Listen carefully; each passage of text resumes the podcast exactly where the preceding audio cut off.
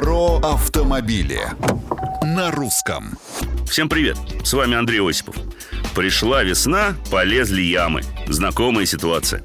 Вопрос лишь в том, можно ли получить возмещение по страховке, если пробили колесо? Можно, но придется потрудиться.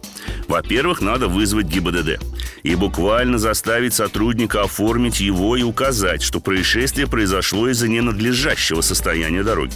Причем сотрудник ГИБДД обязательно должен указать не только ямы, но и повреждения вашего транспортного средства.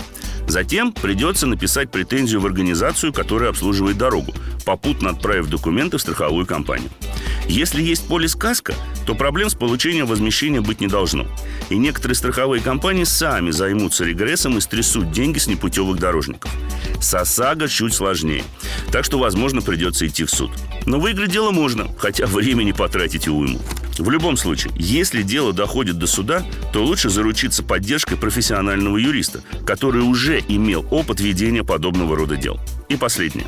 Не надо прощать дорожникам их недоработки, поскольку только так можно заставить их нормально работать и следить за состоянием полотна. Не согласны? Или уже сталкивались с подобными случаями? Поделитесь своим опытом на страничках Русского радио в социальных сетях. С вами был Осипов. Про автомобиль на русском.